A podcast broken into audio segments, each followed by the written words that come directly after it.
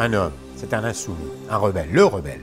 Celui qui, pour sa terre sacrée et pour sa famille, qui sont les éléments essentiels de son existence, s'il le fallait, il irait jusqu'à sacrifier sa vie.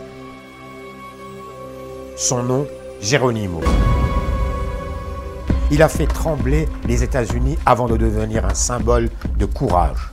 Au point que pendant la Deuxième Guerre mondiale, son nom était le cri des parachutistes américains avant le grand saut.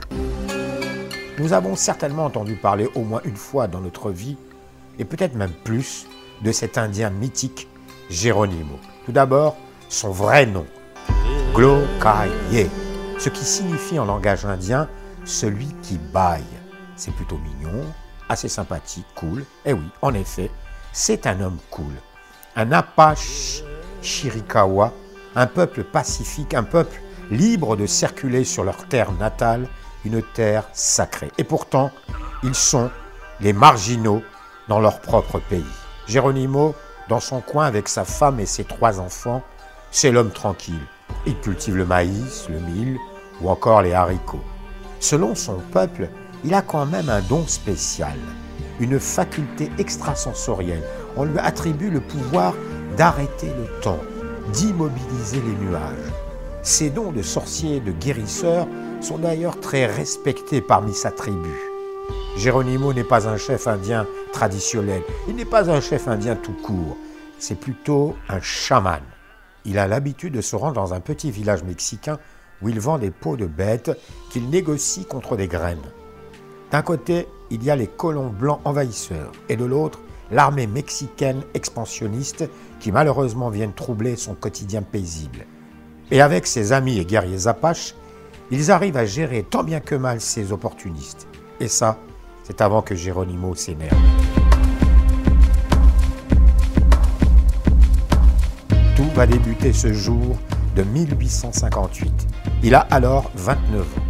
Il se rend, comme d'habitude, au village mexicain voisin pour y échanger des pots contre des graines de la marchandise. Ce jour de 1858, tout va basculer dans l'horreur et la haine. Et là, il devient un rebelle. Un rebelle parce que l'armée mexicaine, ce jour-là, massacre sa mère, sa femme et ses trois enfants. Imaginez la colère, la haine qui va envahir cet homme, cet Indien Apache. Il découvre à son arrivée au village la mort, les cadavres de sa famille, de sa tribu. Géronimo part en territoire mexicain et mène des raids en représailles. Il va passer son temps de village en village pour soulever les Apaches contre les Blancs, contre les Mexicains. Sa révolte se traduit par une guérilla sans pitié. Et il y parvient. Le 30 septembre 1859, le jour de la Saint-Jérôme, et ça c'est important, il venge sa famille en tuant le plus grand nombre possible de Mexicains qui implorent leur saint de leur venir en aide en hurlant Santo Jeronimo, Santo Jeronimo. Et c'est à partir de ces cris de désespoir qu'il décide de changer son nom par celui de Geronimo. Le nom de Geronimo signifie en espagnol Jérôme. Le trauma qu'il subit en fit un guerrier hors du commun. Il devient le dernier des renégats. D'autant qu'en 1864, c'est-à-dire cinq ans plus tard, après le massacre de sa famille, les troupes nordistes américaines détruisent un village Cheyenne, alors qu'au même moment, les négociations de paix sont en cours. C'est le massacre de Saint Creek. Bilan 100 morts, dont des femmes, des vieillards et des enfants.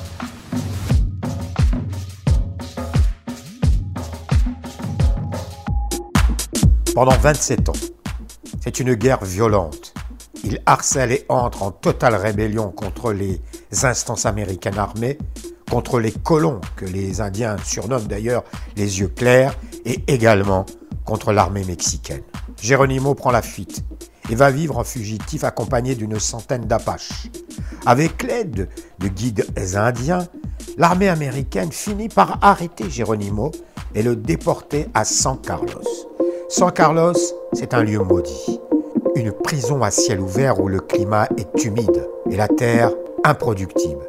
C'est l'enfer pour ces Indiens. Ces Indiens qui y meurent d'ailleurs en contractant en plus la malaria, la tuberculose, la maladie des yeux clairs. Geronimo très rapidement s'évade de cette horrible réserve et il va répéter ce scénario, s'enfuir pour revenir à San Carlos. On comptera au total quatre évasions. À sa dernière évasion, avec une poignée de fidèles guerriers apaches, ces 5000 soldats américains, à peu près un quart des effectifs de l'armée, et 3000 militaires mexicains qui sont à ses trousses pour essayer de capturer 36 apaches. Et cela va durer 5 mois. Alors on s'organise du côté américain. La troupe recrute des guides indiens et cette fois-ci des guides indiens apaches.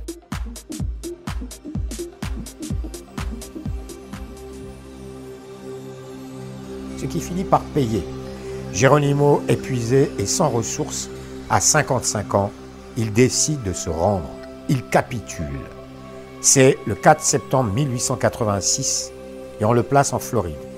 Et c'est aussi la fin des guerres indiennes. Huit ans plus tard, en 1894, on déplace encore les Apaches en Oklahoma à Fort Sill.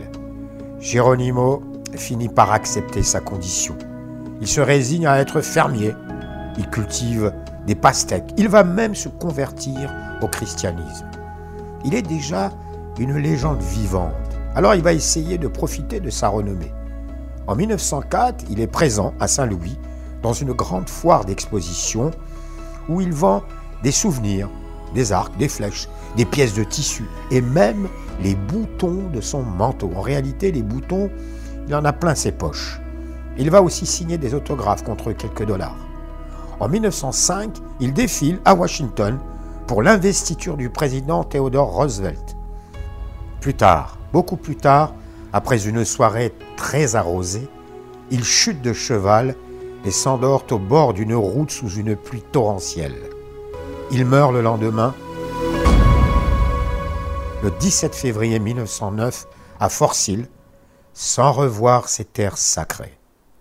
Geronimo est un des premiers phénomènes médiatiques de masse au cours du XXe siècle. Ce phénomène s'amplifie lorsque le cinéma, la littérature et même la bande dessinée s'emparent de cette figure pour alimenter l'imaginaire des foules. Il reste aussi le symbole de la résistance au dictat américain bâti autour de la colonisation, autour de la disparition des Amérindiens de plus de 90%. C'est énorme.